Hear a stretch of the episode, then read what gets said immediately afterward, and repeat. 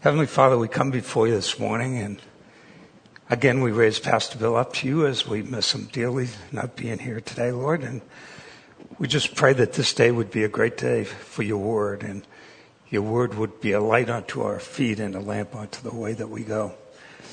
And we thank you for all these things as we come to celebrate Jesus' birthday very soon and a time of great joy and a time of great giving by the Father to us from heaven. So we we just give you the praise, the honor, and the glory today and forever. In Jesus' name we pray. Amen. All right. I really like that clock back there. I call it Bill's shot clock because it winds down, you know, it's like in basketball, you're going for the last shot. You're looking at the end of, of teaching and say, okay, I got 32 seconds left or something like that and it kind of works that way. Um, previously, in chapters 1 through 4 of Exodus, we studied the preparation, the characteristics, and the call associated with the call of God upon all of our lives. So the next installment is really answering the call. How do you answer the call? And we're going to use a great example for that in Moses as he answers the call. In Moses' case, his preparation was 40 years as a prince and 40 years as a shepherd. Kind of an interesting uh, comparison. Um, his, res- his response with reservations when God asked him to do things. God's response was giving Moses um, an answer to that, and and now the beginning of Moses answering the call of the Lord to return to Egypt and petitioned for the release of the nation of Israel from slavery in Egypt. These are millions of people. And it's not, a, it's not an easy job. God is calling a special man to go to a special place to do a special thing for him. So, just to give a little history, in chapter 4, we saw the following. While in Midian, Moses received God's call or commission and return to Egypt and lead Israel free from bondage. And then adhering God's instructions, Moses asked questions and raised objections. He says, you know, is this really for me? Do I really want to go back? And God answered the questions, re, uh, rebutting the objections and gave Moses assurances, different things he would do for him. So all that remains for Moses is for Moses to obey the word of the Lord. So Moses makes arrangement to leave Midian, as we see in Exodus chapter 4, verse 18. Then Moses departs and returns to Jethro, his father-in-law, who was his elder, and said to him, Please let me go that I may return to my brethren who are in Egypt and see if they are still alive. So he wanted to uh, get the blessing of his father-in-law before he went. That was a smart thing to do, you know. Um, and Jethro said to Moses, Go in peace. So maybe that settled his heart down a little bit, you know. We don't know what form the Lord took in the appearance, but the message he delivers Moses is clear enough. You know, was it direct? Was it indirect? Was it a voice? What was it? And the Lord repeats the instructions for Moses to go back because the Pharaoh um, who was seeking Moses' life is now dead. He passed away. So this is a different Pharaoh. So why did God give Moses the second appearance, I wonder? To remind him? To kind of reinforce him? What would that be? You know how we work with our kids, grandkids, and even between husband and wife, we kind of do these kind of things. Perhaps Moses was wavering in his, de- in his determination to obey God. Maybe it was kind of, well, maybe yes, maybe no. You know, there's, there's some big uh, decisions to make on something like that. It works the same way with us when God calls us to something, you know. Kind of weigh it out and you think, oh, well, this can happen, or I got to leave my family, or whatever it might be. So, if so, then this moment is an encouraging example of God's persistence. God keeps on coming after us. And his patience in compensating for our weakness in responding to God's call. The Lord Himself compensates for us. He gives us more information. You know, He puts His arm around us, gives us a hug, and sends us out. So if God has called us to accomplish something in His name, then we can trust He'll equip us to meet the demands of the call. God will never call us to something that He isn't going to equip us for. It might take a while. You might have some setbacks, but He's there and He's always there. He's got you by the hand and He's leading you along. So, equipping not only, means not only talents and gifts for His work, but also focus, conviction, and urgency to stick with the mission. You know, there is an urgency to get things done for the Lord, especially today in this world. There's so many people going by the wayside every day. If Moses were reconsidering departing Midian, God's second appearance ensured Moses put all doubts aside. Moses had no idea. He hadn't seen these people. He didn't know them. He didn't know what they were like. He didn't know their personalities. He didn't know anything except that they were slaves. They were part of the nation that he was to lead. And that was it. You know, typically you like to kind of embrace people, check them out, see what's going on, that kind of thing. But he didn't have that. The Lord assured him that things were going to be a certain way. And I think we all benefit from this kind of prodding. God's equipping will always be sufficient to meet the demands of our mission. They never, ever, never fall short. They're always there. So the, now the Lord appears to Moses a third time, you know, and as he's traveling to Egypt. In this appearance, the Lord reminds Moses to perform all the signs God required. In other words, I showed you these things. This thing happened with your staff. Things were going on, or the rod.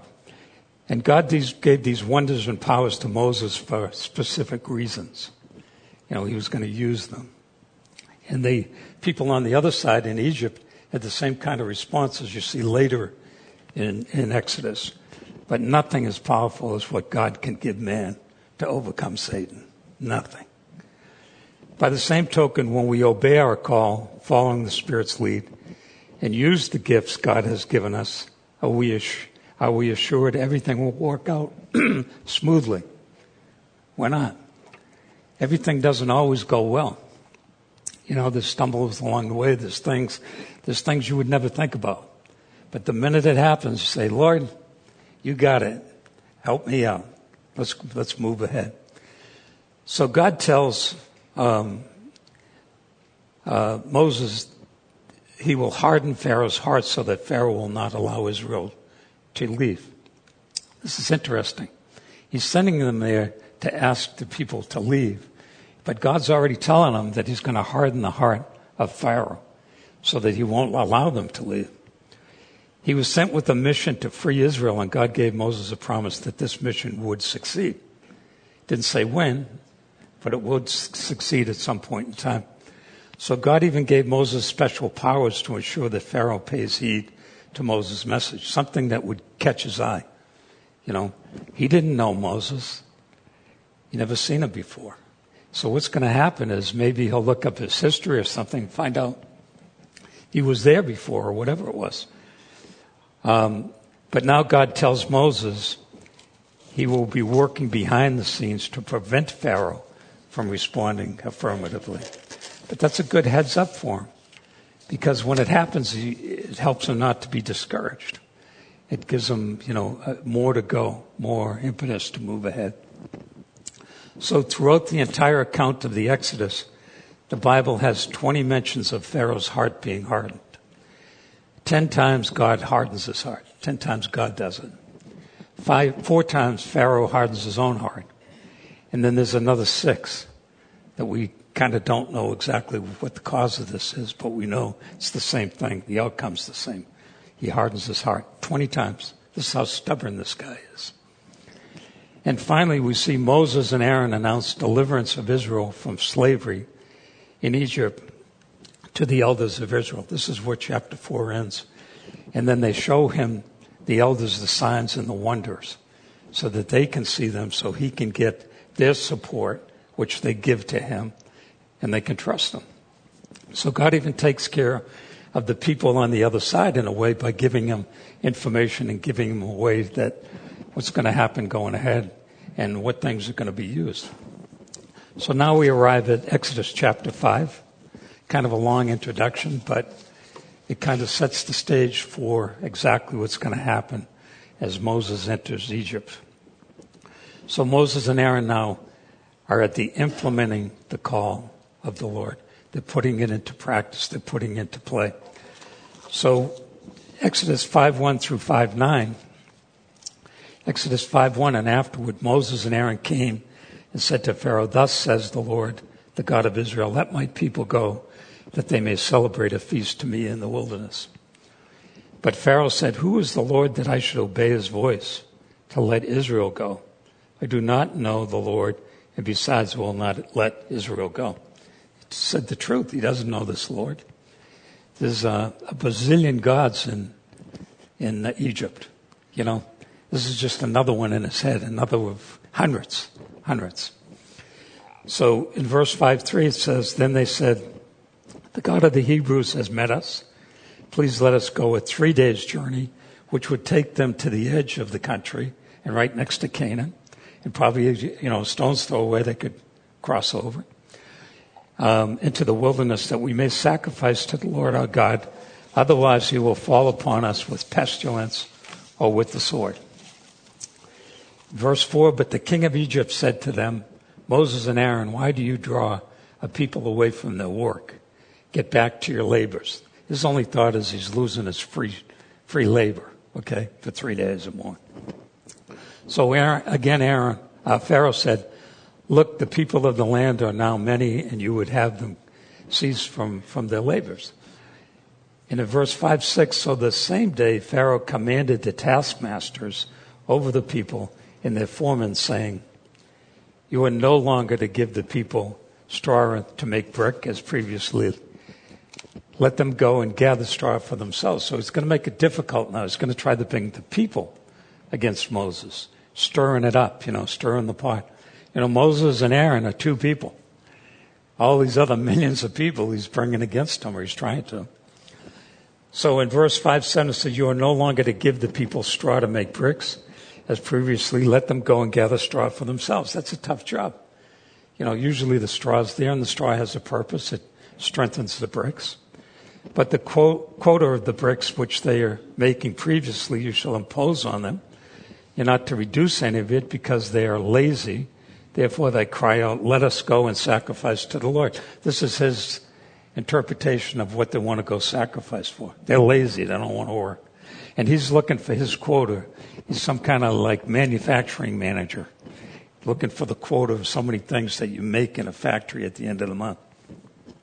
And at the end of the month, it gets kind of crazy, right? And this is what's in his mind. But the quota of bricks which they were making previously, you shall impose on them. You're not to reduce any of it because they are lazy. Therefore, they cry out, let us go sacrifice to the Lord. That's not the intent at all. And then in, finally in verse 9, it says, let the labor be heavier on the men and let them work at it so they will pay no attention to the false words. So he's telling everybody these are false words. And notice he brought in um, uh, the taskmaster and the foreman. So that's, that's significant. So now in chapter 5, we see Moses has his initial encounter with Pharaoh, Amenhotep II. Moses, speaking through Aaron, demands that Pharaoh let Israel go to the wilderness and celebrate a priest. It wasn't a request, it was a demand. This is what my God wants. This request was the only one God directed Moses to deliver to Pharaoh at that time. Simple, straightforward, right to the point. Asking to walk a three days journey into the wilderness mean walking to the Egyptian border with Canaan. So they could just sneak across the border. How could you get a million people to sneak across the border, right? It'd be difficult. Imagine if the slaves of a southern plantation in the U.S., this is way back in the day, asked their master to allow them to travel to the Mason Dixon line to serve the Lord, which is right there at Maryland and Pennsylvania they'd be gone. They'd cross the line, they'd be free, they're in the north, everything would be great. The slave master would have understood he would never expect to see those slaves return. Why? They saw freedom. Anybody that goes for freedom and it's a step away is going to run into freedom. It's just the way it works. Similarly, the Pharaoh knew such a journey would mean the end of his plentiful pool of cheap labor. It was pretty cheap. I don't think he was paying them. I think he was giving them a place to stay and as little food as he could to keep them alive, you know, that kind of thing. So therefore, the Pharaoh's response to Moses and Aaron was entirely expected and logical. Pharaoh begins by declaring he has never heard of a God called Lord, and therefore he had no need to obey a God. You know, he, he went with the gods that he knew, many of them. No doubt this was true. Egypt had over 80 gods, but none were known by this name. This is the unique name of the only God that ever stands in this world, this universe, and beyond, right?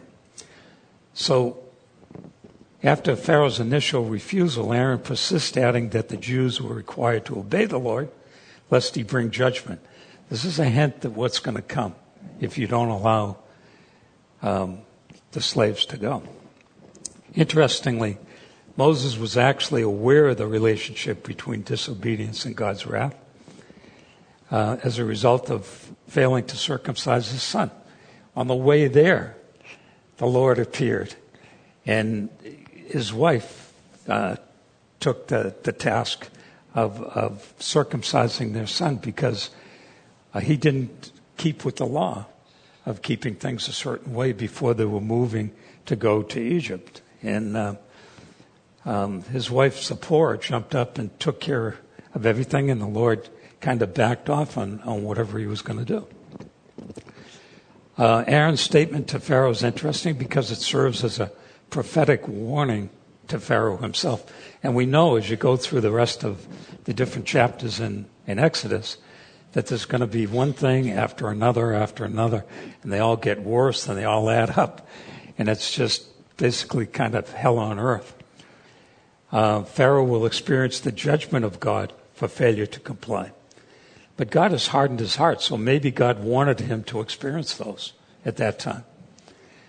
And Pharaoh will experience the judgment for failure to comply. So not only does Pharaoh know God's will, but he also understands that failure to comply will bring judgment. You think that would make somebody come up with a good decision?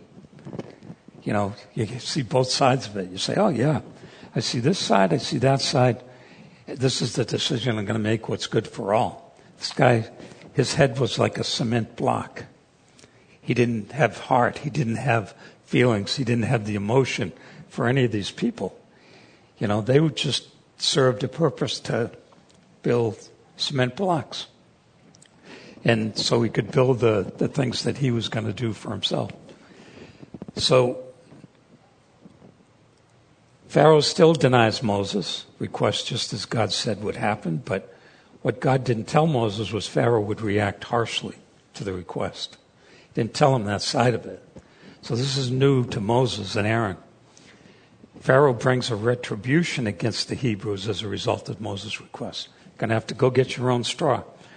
And that must have taken a lot of work and a long way to go and a lot of people to do it. It took away from the primary business of making things at that place and getting it done. Excuse me. So Pharaoh commands that the Hebrews would no longer have straw provided for the making of bricks. So straw was actually the binding agent in clay bricks. And without straw, the bricks would be brittle and useless. So they would be making a lot of this for nothing. And that would add another burden on them to have to make more and double time and double quota and stuff like this. So previously the Hebrews had straw provided to them, but now this would cease. It wasn't going to happen. The Hebrews would have to go throughout the land collecting their own straw. And, you know, I don't know what the land looked like in those days, but, you know, it's one thing to harvest it ahead of time and bring it in and bring it to where you're at versus going out there and starting pulling it out of the ground.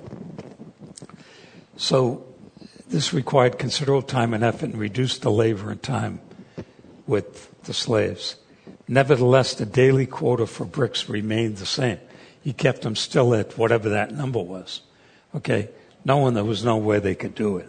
So then he could turn around and really, you know, uh, do some bad things to him. So Pharaoh linked the Jews' harsh circumstances to Aaron's, Moses' actions. He one one to one. So he wanted the people to think it was Moses' fault, and it wasn't. He was just a messenger with the news.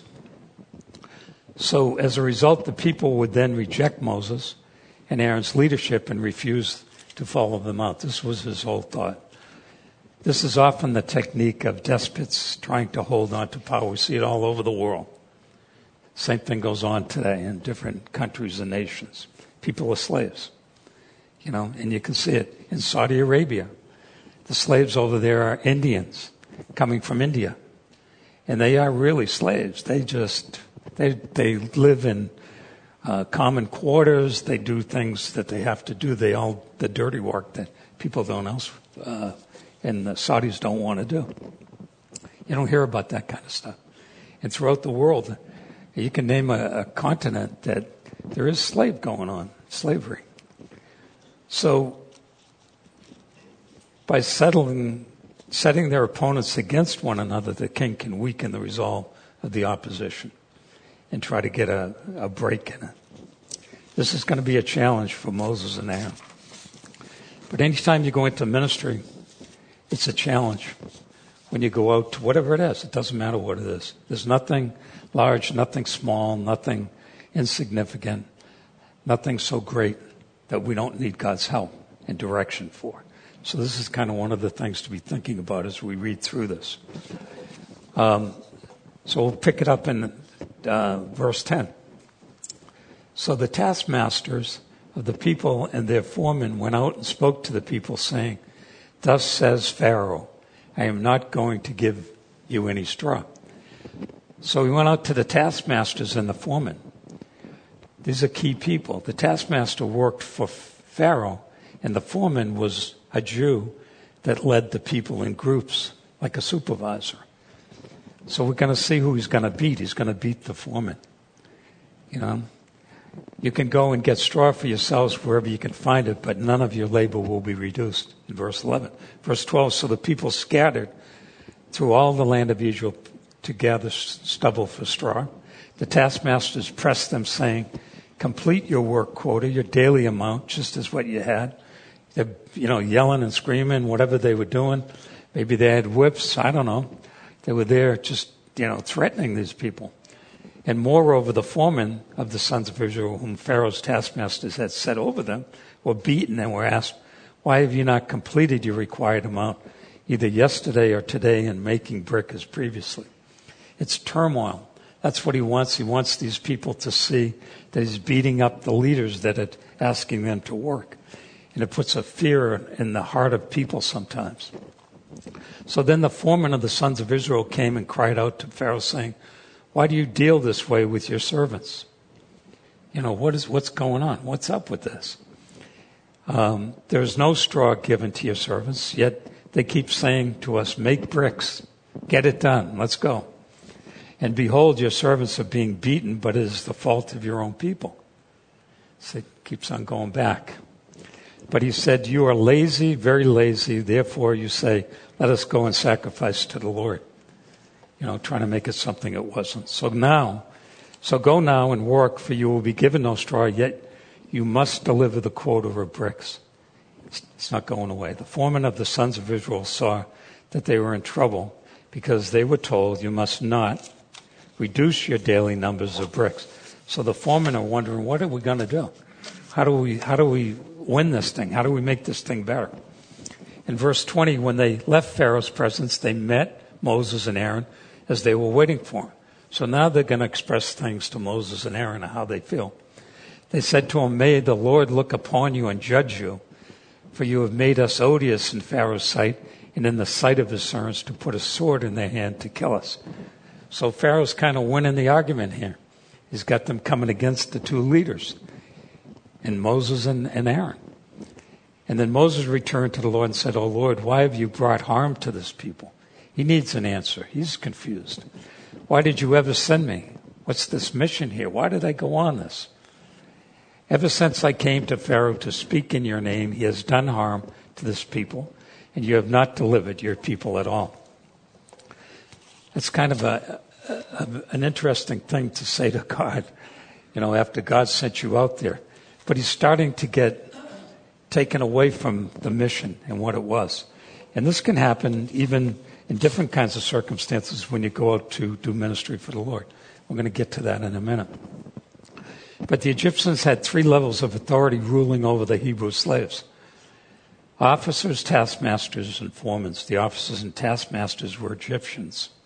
The foremen, however, were Jews appointed to oversee. And the, naturally, the extra work made it impossible for the Jews to meet their daily quota for bricks. Um, as a result, the Egyptian taskmasters began beating the Jewish foremen. So not all the Jews were beaten, but the foremen. Didn't beat the people that were making the bricks.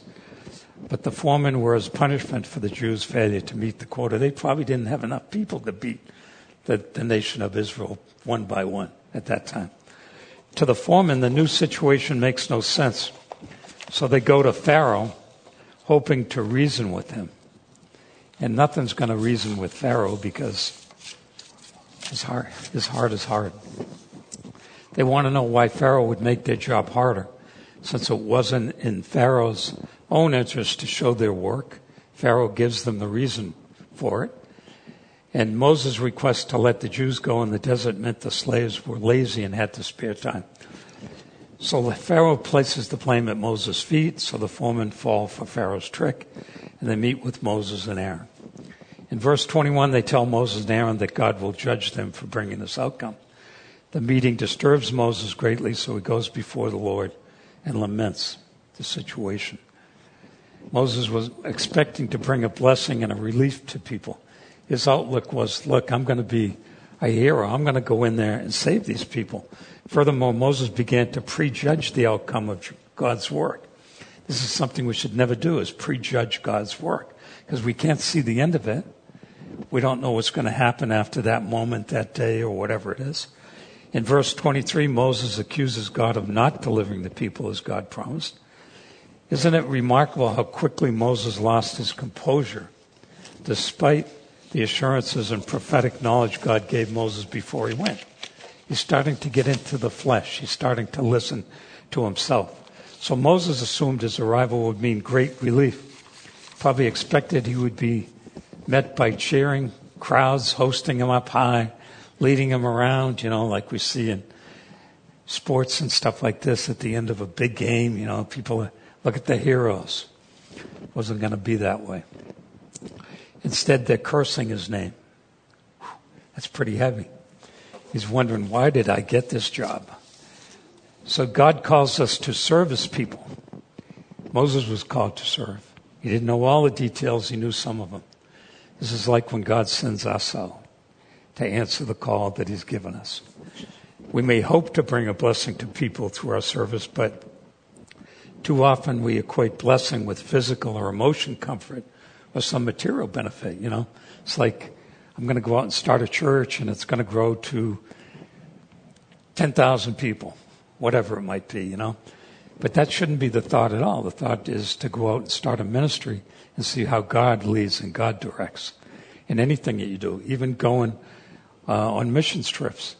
You shouldn't have a predetermined idea. Let God do the work. Let you take it and do what you're supposed to do. That's, that's what all of us are supposed to do.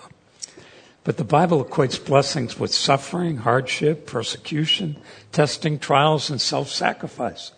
These are all things that happen when we start serving the Lord because the enemy doesn't want us there. The enemy wants to take us out. And where does he go for? First, physical and mental. Comes right after us. And he wants to discourage us. He wants us to turn around. But what do we do then? We should look at the Lord and say, Lord, 911. I need your help. I need where you are. I need to, you to, you know, do whatever it is I need to do to, to do this ministry. Um, though we serve a lead, may not always like what God calls us to deliver, whether in what we say or call them to do, but don't let that distract us you know, there's certain things going on. You keep to the ministry. You keep to the road that God put us on. Uh, those we serve a lead may not always like what God calls us to deliver, you know, and what we say or call them to do, but don't let that distract you. Um, I can give you a great example of that. There's a woman down in Ocean Beach, um, a Greek lady, that um, she was a concert pianist and she was a uh, lawyer. And she was excellent in both of those. And the Lord told her and gave her the mission of living in a bitty, little bitty house in Ocean Beach um, and, and doing evangelism. She would go out every day on the streets, and everybody knew her.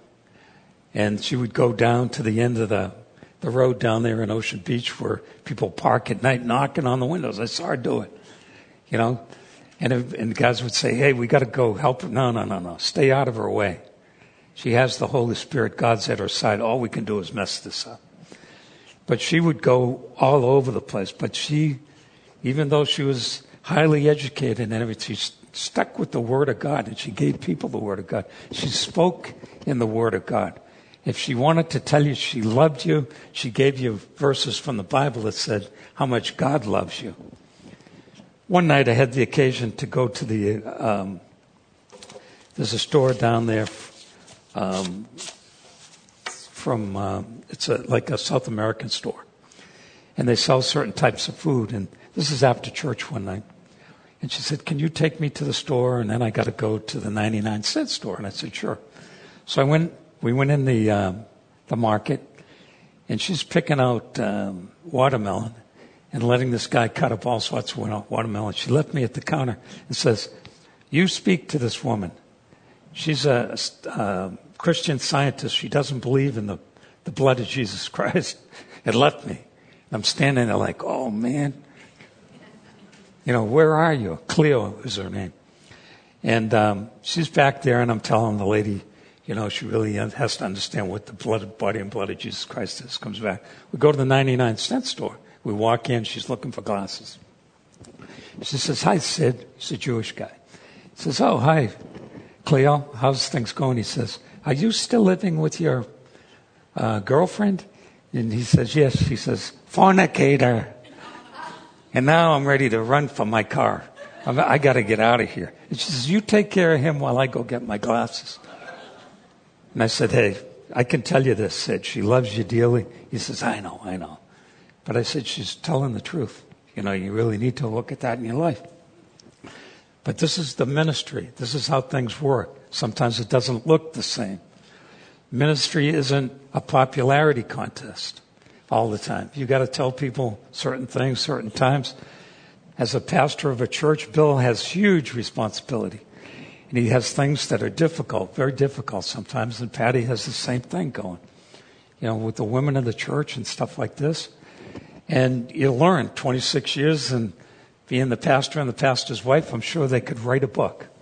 And they could, you know, enlighten us on the, on the different things that have happened and, and been dealt with.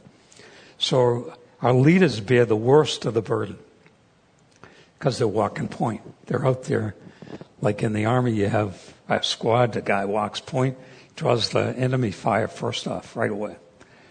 So they must serve as examples of truth in their own lives, as those we all do, with the unenviable task of calling others to live likewise. Moses and Aaron can't make excuses for their words and actions, nor can they remove these burdens from the people. They can't soften the message or back down. What is happening is God's will. And if it's God's will, we've got to carry it out. We've got to make it happen. He's the one making it happen. All we got to do is deliver it. Unfortunately, some leaders choose um, the easy path with their people rather than declaring the reality of sin. They need to crucify the flesh. They tickle ears. You know, with teaching, we see that in the Bible. You know, there's pastors and teachers out there that are teaching, you know, what they like to hear, what people want to hear.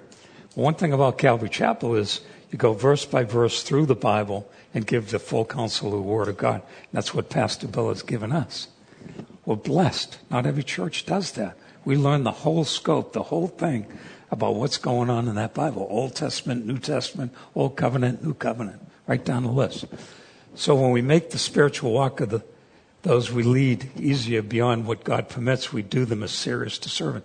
If it says one thing in the Bible, then that's what we have to say it is. You can't water it down. You can't say it's something different. So otherwise we bring, you know, judgment on ourselves for doing that, for not following what God told us to do. So how do we, how can we relate all this to the call in our lives. How about with the Great Commission? And, you know, this, uh, the last verse in Matthew, Matthew 28, 19 and 20, um, describes what that is. One of the most important texts in Scripture, and this has been given to all of us. I know Matthew was written to the Jews and things like this, but this falls into our lap too, of the Great Commission, the great call to go out into the world. Every one of us has got that. And in the final moments on earth with the disciples, Jesus sends them out. They're called with these words Go therefore and make disciples of all nations, baptizing them in the name of the Father and of the Son and of the Holy Spirit, teaching them to observe all that I have commanded you. And lo, I am with you always, even unto the end of the world. That call is ours. We have to accept it. We have to own it. We have to understand it.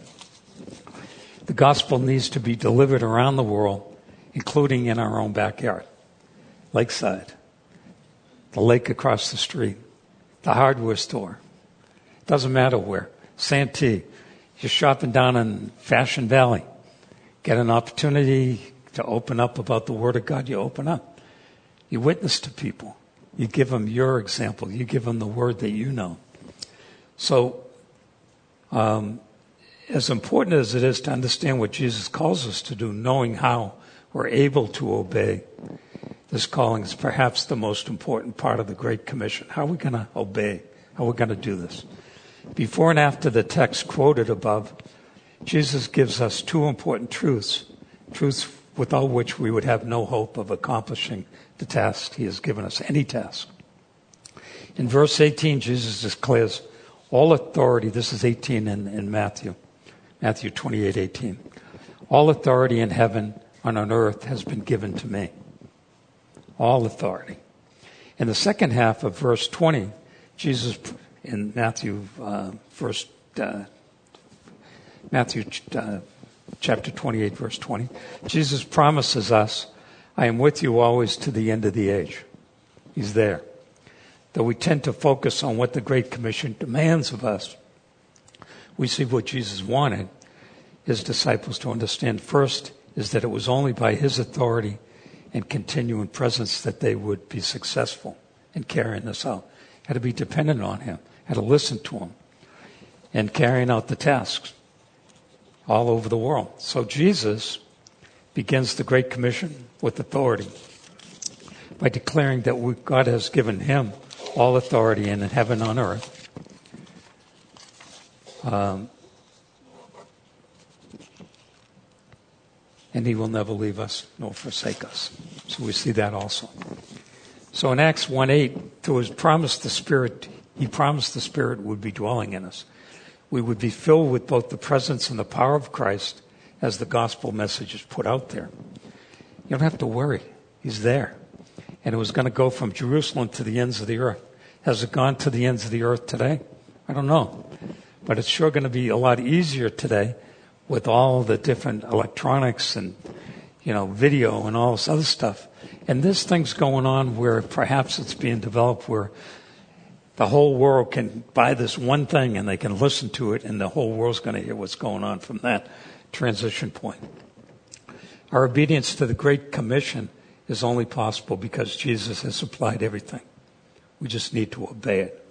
He's gonna, he's gonna arm us with everything we need. So as we seek to be faithful followers by proclaiming his gospel, making disciples, let's not be too quick to remind ourselves that everything we do for Christ is done by his authority and through his presence in our lives. It isn't us. We don't do this. And I know I'm preaching to the choir and saying that in here, but it's really true. And we can never take a pat on the back for it. You know, it's God, it's Jesus, it's Him. Everything that moves in that direction is Him. Can't forget that. We've been given the sacred privilege of joining Christ in His work. That's just, you know, He gives it to us. It's a privilege. Spreading the name and making His disciples all over the world. And we can see that going on today. It's been going on for years.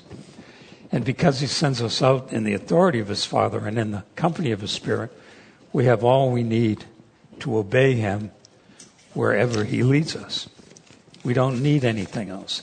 He's going to give us things that we need and that we have and that we can take and we can run with them.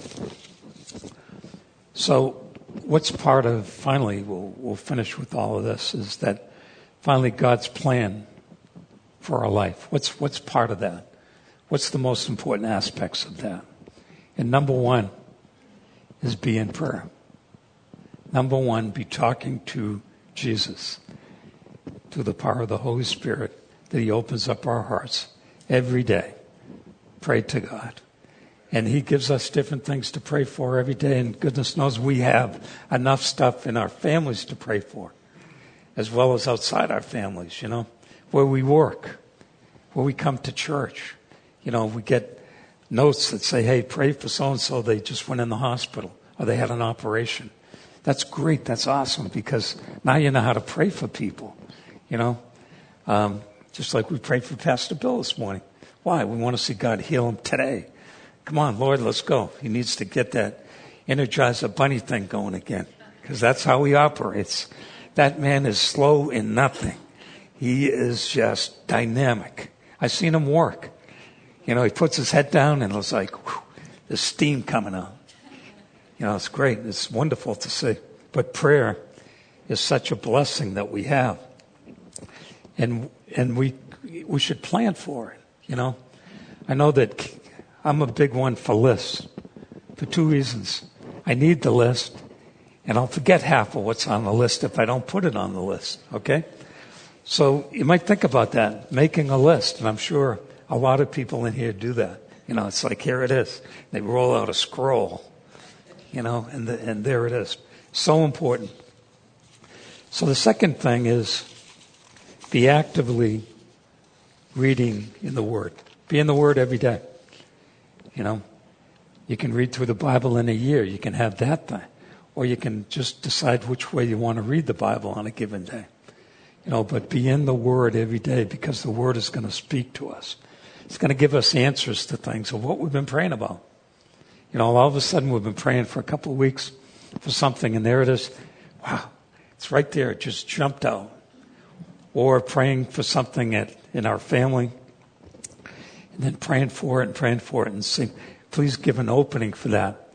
And about a week later, my wife will come in and start talking about that subject. Be like, wow, awesome. Now I can start approaching what I need to approach, Lord. Both of us, you know, and that's how it should work.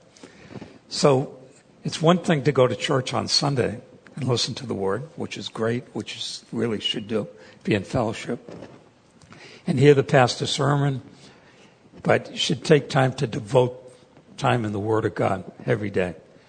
Um, whatever God will allow you to do that, God willing what it is, you know. It could be long, it could be short, some days could be longer, but always be in there. The third thing is to follow the commands He puts in your heart. There's things that God puts in our heart. And you know it's there and you can hear it.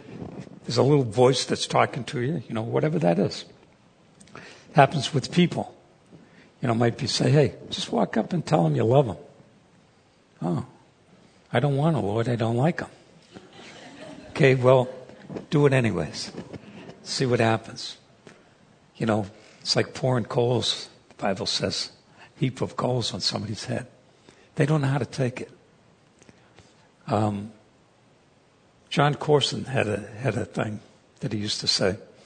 He treated everybody like a Christian. Everybody. He knew people weren't Christians and say, hey, my family's going through this right now. Would you keep them in prayer? Would you help us with the prayer and stuff like this? And people's jaws would be like, uh, okay. Then it might pour over into like, how do I pray? Bingo, the door's open. You can walk in and you can start witnessing and doing something. So the fourth thing is seek a godly community. That's this church. This is a godly community. This is godly people in a place that God drew us together. We have different teachings going on with the women and the men, and it's it's great. I mean, it's fun. I mean, we do things on Monday night that we have a we have as much laughter as we do just even reading the Word of God because we're joyed by it by the people and we encourage each other. Saturday morning is interesting with the guys here. You know, there's always something, and we always end up going down some rabbit hole. You know, we have Nate. All right? Nate is great. And we're going to help Nate write a book. It's going to be The World According to Nate. All right? We can all help him. He's beautiful. He's a wonderful guy. We are blessed by his presence here. So finally, the last thing is obey the truth. Know what's written in the Bible and follow the way God calls us to live. And sometimes the Holy Spirit will prod us a little bit in something that we're doing and say, Oh, I'm going the wrong way. Let me go back in and look what God requires of me. And you look and say, Oh, okay. This is what He requires. This is what He wants. This is how He's directed me to live. And he knew the shortcomings like Moses had, and uh, he called them to lead the, the nation of Israel and stand up before Pharaoh. We don't have anything quite that big at this time. But if God has placed a desire of getting out to serve Him on your heart, and we're sitting on our hands, then we're disobeying God. Should get out there and do it. And don't be afraid. He will take care of everything. He'll lead the way, follow the way, step of the way, hold you by the hand, and bring you to exactly where you got to go and what you got to say. You know? And, and that's the way it works. He'll be there, walk alongside, and aid us in the areas of our shortcomings. We saw that with Moses. Why shouldn't he do that with us? So, let's pray. Heavenly Father, we thank you for the word. We thank you for your book called the Bible that you've given us, that we have such a roadmap for our life. We thank you for Jesus as we come to celebrate his birth here this coming weekend, and we look forward to that, Lord. And we just don't have a cake big enough to put all the candles on, Lord. But we want to say in our hearts, collectively, we have that, and we just give you the praise, the honor, and the glory for all these things. Please bless this church, bless our pastor and his wife, and continue to have us serve in the way that you would like us to serve. In Jesus' name we pray. Amen.